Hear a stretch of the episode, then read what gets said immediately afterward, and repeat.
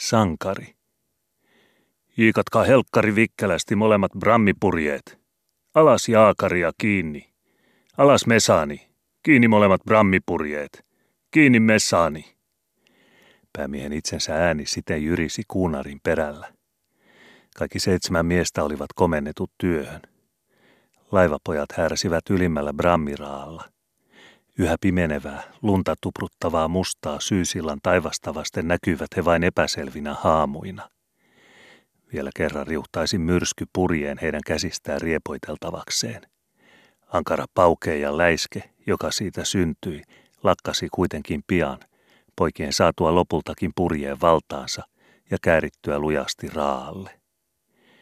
Isolla bramiraalla häiri pari vanhempaa miestä. Keulapuomin nokassa kiikkui miehistä vahvin ja sai meren ja tuulen pieksämästä jaakarista poimeen toisensa perästä käärityksi kiinni puomille. Molemmat perämiehet köyttivät kiinni mesaania. Päämies itse seisoi ratin ääressä ja ohjasi. Pian lakkasi kuulumasta läiske ja pauke, joka syntyi myrskyn piiskatessa jiikatuita ja alaslasketuita purjeita. Kuului vain vihainen humina ja viheltely ylhäällä takilassa ja meren villi mylvinä ja pauhu laivan ympärillä.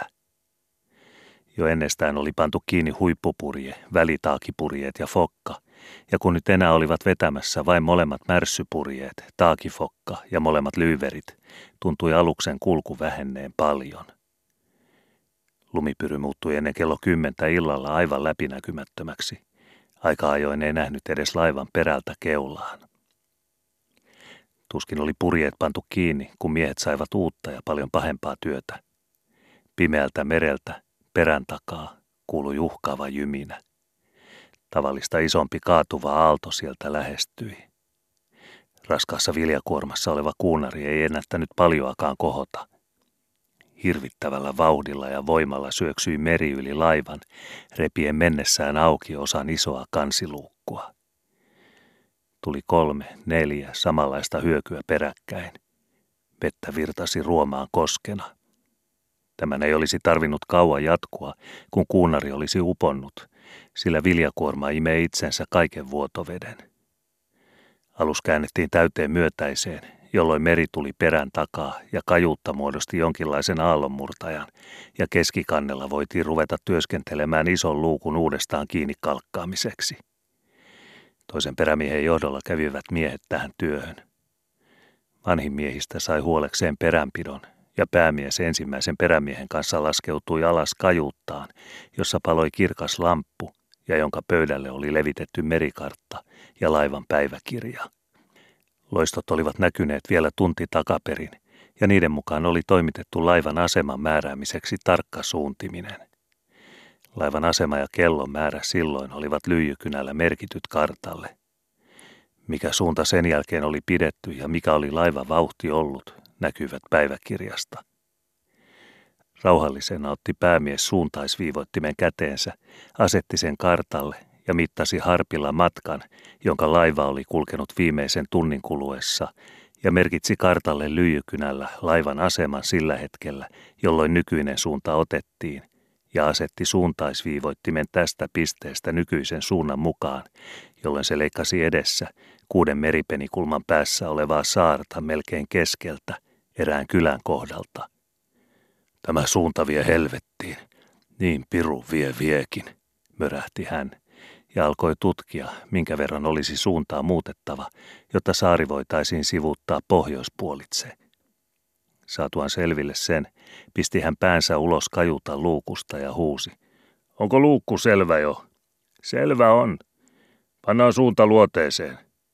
Suunta luoteeseen, kertasi ruorimies ja väänsi rattia oikeaan. Laivan päämies nousi itsekin kannelle. Sillä välin teki ensimmäinen perämies, jonka vahtivuoro parhaillaan oli, kajutassa päiväkirjaan seuraavat merkinnät. Kello 10.30 I. Kiinni kaikki muut purjeet, paitsi molemmat märssyt, taakifokka ja lyyverit. Tuulen suunta ESE, e, voima 9B. Ankara-aallokko.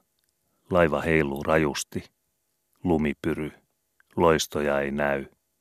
Alihangan puolelta tuli meri sisään ja avasi osan isoa luukkua. Suunta muutettiin VNV, luukku kalkattiin ja otettiin heti uusi suunta NV. Kaikki hyvin laivalla. Hänen täytyy nostaa usein kynä ylös paperista keskellä sanaa ja välistä keskellä kirjaintakin ja tarttua pöydän reunaan, estääkseen itseään kaatumasta laivan heittelehtiessä ja vavisten syöksyessä hurjaan alamäkeen. Tutoan ylös sai hän määräyksen ruveta lokaamaan. Perämies otti kätensä hietalasin. Eräs miehistä sai kelan, jonka ympärille lokiliina oli kierretty ja jota hän piti edessään poikittain vapaana pyörimään. Toinen perämies otti kätensä lokin, pienen kolmikulmaisen tammilaudan, jossa on kaksi suoraviivaista sivua ja kolmas kaareva. Kaarevalla puolella on painona lyijyä juuri sen verran, että loki mereen heitettynä jää kärki ylöspäin pystyyn. Kasoistaan on loki kiinni lokiliinassa leijan tavalla.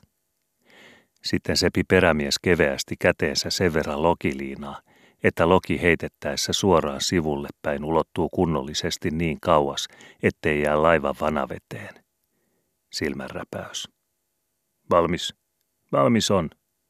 Perämies heitti koko voimallaan lokin yli peräkasan tuulen alapuolelta. Se katosi pimeyteen ja heti pingottui lokiliina ja samassa alkoi kelaa hurjasti pyöriä täristäen pitäjän käsivarsia. Punaisen merkin liukuessa lyhdynvalossa yli perälaidan huusi perämies turn, jolloin hietalasin pitäjä käänsi lasin. Tasaisesti luisuivat mustat hietajyväset hietalasin läpi ensimmäisen perämiehen tuijottaessa yläosan yhä vähenevään hietaan. Viimeisen hietajyvän pudotessa huusi hän, seis, jolloin toinen perämies kaappasi kiitävästä lokiliinasta molemmin kourin ja löi sen silmänräpäyksessä kiinni hakkilautaa vasten. Loki laukesi auki kahdesta kasastaan, jääden riippumaan lokiliinaa vain kärjestään ja laahaamaan veden pinnalle, josta sitä oli helppo vetää liinan kanssa takaisin laivaan. Toinen perämies alkoi heti vetää liinaa takaisin laivaan. Tuli vastaan merkki, puolen solmun merkki, ja sitten kuuden solmun merkki. Laivan vauhti oli siis runsaasti kuusi ja puoli solmua. Kestettäisiin tätä vielä tunti, niin päästäisiin saaren suojaan, mörähti päämies, joka taas piti itse perää ja koetti parhaansa mukaan karttaa pahempia kaatuvia, joka taas oli vaikeaa, kun näkyi vain muutaman sylen päähän joka suuntaan. Täytyi sitä tarkemmin kuunnella. Tuskin oli viittä minuuttia pidetty tätä uutta suuntaa, kun nousi tuulen puolelta laine kuin vierivä vuori, joka hautasi hetkeksi alleen koko laivan. Kuului pauketta, kolinaa, sihinää ja ryskettä, ja laivan kohottua jälleen laineen päälle havaittiin, että iso luukku oli taas auki. Miehet toki olivat kaikki tallella. Vielä kerran täytyi kääntää myötäiseen, ja sillä aikaa kalkattiin luukku kiinni niin hyvin kuin voitiin. Kului kuitenkin lähes puoli tuntia ennen kuin kaikki taas oli kunnossa. Sillä aikaa oli kuljettu jo niin lähelle maata, ettei entisellä suunnalla mitenkään olisi voitu päästä ohi saaren enemmän pohjois- kuin eteläpuoleltakaan. Meri olisi saatu entistä enemmän sivusta ja luukut olisivat entistä pikemmin avautuneet. Molemmilla kerroilla oli laivan sisään tullut niin paljon vettä, ettei kolmatta luukun avautumista voitu ajatellakaan. Pumpusta ei ollut mitään apua. Se ei antanut vuotovedestä pisaraakaan takaisin. Viimeinen ehyt ison luukun peite oli äskeisessä rytäkässä repeillyt ja vuoti lakkaamatta, sillä myötäisessäkin kuohui meri yli laivan perältä keulaan, vaikka ei sattunutkaan kansiluukkuihin niin ankarasti kuin sivulta tuleva meri, sillä kajuutta murti sen voiman. Maan läheisyyden vuoksi alkoi laine olla yhä jyrkempää, eikä ollut mitään mahdollisuuksia kääntää laivaa mihinkään muuhun suuntaan, sillä se olisi uponnut heti. Tiedettiin, ainakin laivan päämies ja molemmat perämiehet sen tiesivät, että edessä olevan saaren rannat nousevat merestä jyrkkinä ja kallioisina, ja niihin törmääminen on laivan ja sen miehistön varma tuho muutamissa minuuteissa. Tiedettiin lisäksi sekin, että siellä ja täällä kallioisten niemien lomissa on lahtia, joihin joutuminen voisi tuoda pelastuksen ainakin laivan väestölle, etenkin jos satutaan kylän kohdalle, joka lienee jotenkin keulan suunnassa. Näitä mietiskeli mielessään laivan päämies ja päätti ajaa maalle mieluummin kuin upota selvällä merenselällä. Hän jätti peränpidon luotettavimmalle miehelle ja läksi perämiehineen kajuuttaan neuvottelemaan. Me mennään maalle nyt. Siltä se tuntuu. Piihin asettumisesta tai ankkurien heittämisestä ei olisi mitään apua. Sitä pikemmin vain tuhouduttaisiin täällä ulkona. Minä olen päättänytkin antaa mennä maalle. Mitä miehet tuumivat siitä? Ei tässä näy muukaan auttavan.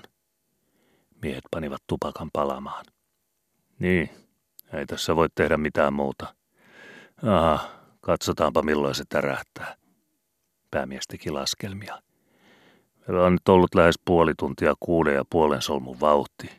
Siis vielä kolme meripenikulmaa maalle, korkeintaan, sillä virta vie meitä samaan suuntaan kuin tuulikin, ja sen osuutta, joka voi olla suurikin, emme näissä oloissa voi täsmälleen laskea. Maa voi olla hyvinkin lähellä. Ehkä jo kymmenen minuutin perästä tärähtää. Ilmoittakaa siitä miehille ja pitäkää huoli siitä, että jokainen pysyy perällä ja ettei kukaan mene skanssiin tai muualle keulapuolelle, sillä kallioon tärähdettäessä voivat mastot kaatua keulaan päin, ja se olisi vaarallista niille, jotka sattuisivat olemaan siellä päin. Sehän pitäisi olla selvä jokaiselle. No niin, muutahan tässä ei olekaan tekemistä, eikä sanomista. Ottakaa kellonne ja rahanne ja menkää ylös. Ukko itse jäi vielä hetkeksi kajuuttaan. Hän korjasi povitaskunsa laivan paperit ja rahat. Myöskin teki hänen mielensä pelastaa laivan päiväkirja, mutta se ei sopinut mihinkään taskuun. Kajutassa oli lämmin. Sen seiniin ja kattoon rapisi, läiski ja kuohui vesi lakkaamatta. Kuului myöskin joskus saumojen narahtelu laivan heiluessa aalloissa. Päämies tupakoi äänettömänä ja synkkänä kiroillen sielussaan laivan juuttimaista isäntää, niin kuin hän sitä ajatuksissaan nimitti, joka pelkästä saituudesta ei anna korjata laivan varusteita ja hankkia mätien ja kuluneiden, niin kuin nuokin luukkujen öljytetyt peiteressut, tilalle uutta, vaan pakottaa aina runsaamaan ja runsaaman saaliin himossa syysmyrskyilläkin kuormaamaan laivan syvemmälle kuin turvallisuus vaatisi ja estää hankkimasta laivaa vanhempaa ja luotettavampaa miehistöä.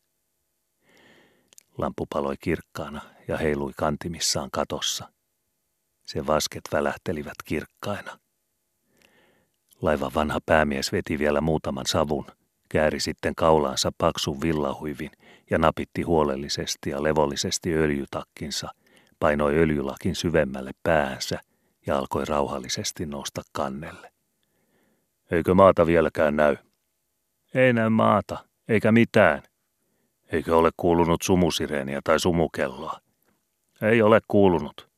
Tässä onkin tuumittu, että jos iikattaisiin mersselit ja mentäisiin vähän hiljemmin. Se on turhaa. Jos satutaan kallioon, on sama jos kuljetaan hiljaa tai kovasti. Ja jos satutaan laukuun, kivikko tai hietarantaan, on sen parempi, mitä kovempi on vauhti. Sen kovemmin juuttuu alus pohjilleen ja kulkee mahdollisimman matalaan veteen, eikä käänny syrjittäin, jolloin se hajoaisi puolessa tunnissa. Antaa mennä vaan. Silloin se tärähti. Rytisten kulki laiva vielä pari pituuttaan, sitten kallistui hiukan ylihangan puolelle ja jäi paikalleen, keula paljon korkeammalla ja perä vajonneena melkein kokonaan veden alle. Vain kajutan katto jäi näkyviin. Heti kun laiva jäi paikalleen, syöksyi meri kauhealla voimalla sen yli pyyhkien perältä keulaan ja räiskyen kajutan ja skanssin kohdalla suihkuna ylös aina puoliväliin saalinkeja ja kaapaten mukaansa miehet, joita se vyörytteli yli kajutan, viskoi ketä vantteihin ja ketä skanssin seiniin. Vaistomaisesti tarttuivat miehet lähimpiin kiinteihin esineisiin, uivat ja kahlasivat ja löysivät kukin itsensä seuraavalla laineen väliajalla keulapakalla, jossa oli vähän kuivempaa. Suurimmat laineet kävivät siitäkin yli. Ketään ei ollut poissa. Kaikki miehet olivat saapuvilla ja toistaiseksi ei hätää mitään. Laineen tullessa tarttuivat miehet kiinni taakiin, raapalkkiin, kelaan ja nakeleihin, ja niistä kaikki voimin pidellen onnistuivat säilymään joutumatta laineen saaliiksi. Monikin sai nyt vasta huomata, kuinka raju on hyökyaallon voima, tapellessaan sen kanssa mies miestä vastaan. Pahinta oli, että rajuimpien hyökyjen mukana alkoi tulla myöskin kajutan ja skanssin ovia ja seiniä tai niiden kappaleita. Sai olla varuillaan, sillä yksi ainoa isku olisi vienyt miehen tai pyyhkäissyt mennessään montakin. Lunta tuli yhä ja ilma oli kylmä. Jäsenet alkoivat kohmettua. Laineiden väliajoilla hakkasivat miehet käsiään harteisiinsa ja pysyivät edes jossakin määrin lämpiminä. Näinä väliaikoina oli tilaisuus vilkaista myöskin maalle, joka hämötti vain parin laivan pituuden päässä.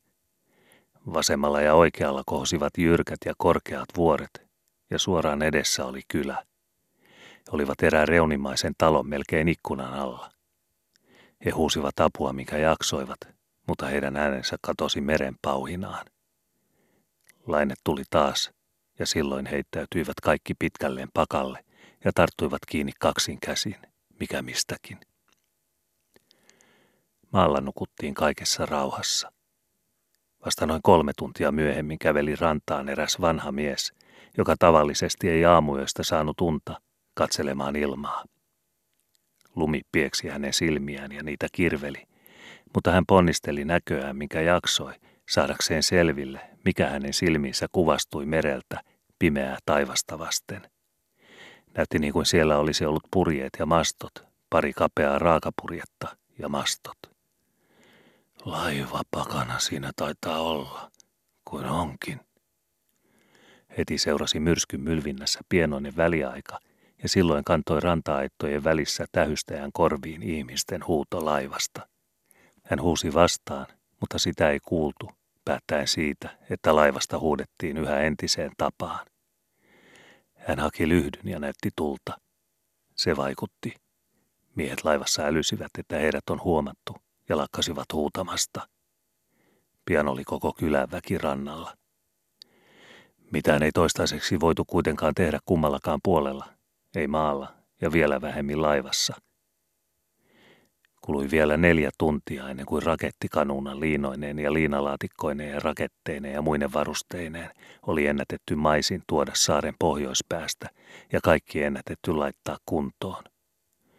Myrsky ei tällä aikaa ollut yhtään helpottanut. Päinvastoin se aika jo riehui entistä ankarammin.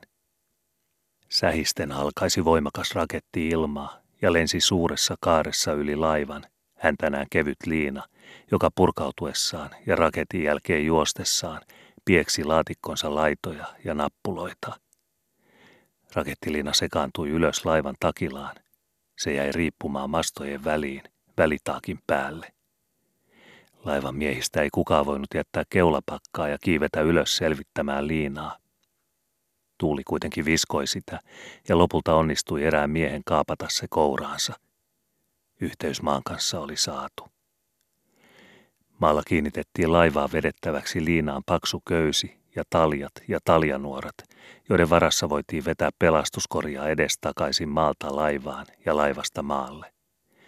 Laitteen toinen pää oli kiinni laivan keulapakalla, keulataakissa, niin ylhäällä kuin suinkin, ja toinen pää maalla. Mies kerrallaan istui aina pelastettavista pelastuskoriin ja vedettiin maalle. Yksi enää näytti olevan laivassa. Syntyi silmänräpäyksen kestävä seisahdus toiminnassa, kun kuultiin jonkun siinä rannalla ensin sanovan, se on kapteeni, ja sitten toisen, tässähän kapteeni on, ja sitten kolmannen vihaisesti ärähtävän. Se on väärin, että kapteeni koettaa pelastaa oman nahkansa ennen kuin kaikki muut ovat ensin päässeet maalle. Se osoittaa arkuutta ja raukkamaisuutta ja jotakin muutakin vielä rumempaa. Kului vain meren mylviminen ja sitten laivan päämiehen rauhalliset sanat. Se oli erehdys. Valkopartainen ja valkotukkainen ukko, laivan päämies, istui jälleen pelastuskoriin ja lisäsi. Vetäkää minut takaisin laivaan. No kun kerran on jo maalla, niin on. Ja jos se oli erehdys, niin hyvä sillä, sanoi perämies ja kehoitti päämiestään nousemaan jälleen maalle. Vetäkää, älkääkä kuluttako kallista aikaa joutaviin sanoi päämies, ja lokit alkoivat pyöriä ja kori palasi hitaasti kuohujen läpi laivaan, jossa siihen istui tähteenä ollut mies, laivan nuori ensimmäinen perämies, ja hänet vedettiin maalle, miltei kuoliaaksi kohmettuneena.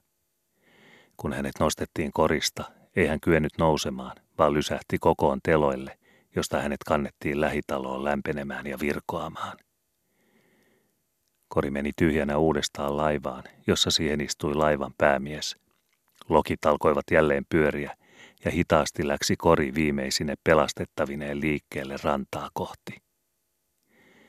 Mutta silloin kohottautui laivan takaa pimeydestä laine, suuri luultavasti koko sinä yönä. Maalla olijat jouduttivat vetämistään, mutta kori oli ennättänyt tuskin ohi puolivälin, kun laine hyökkäsi sen yli, heitteli sitä muutaman kerran köyden ympäri, jolloin juoksevat taljanuorat sekaantuivat, ja kori ei liikahtanut enää puoleen eikä toiseen. Tuli kolmas ja neljäskin laine. Joku niistä viskasi koria toisiakin päin ympäri köyden, mutta ei se lähtenyt enää sittenkään kulkemaan. Kun neljännen laineen jälkeen kori taas tuli näkyviin, parkaisivat naiset, joita myöskin uteliaina oli rantaan tullut, kauhusta, ja käänsivät päänsä poispäin siitä, tai peittivät kasvonsa käsillään, sillä kori oli tyhjä. Kello kahdeksan tienoissa aamulla alkoi päivä hämärtää.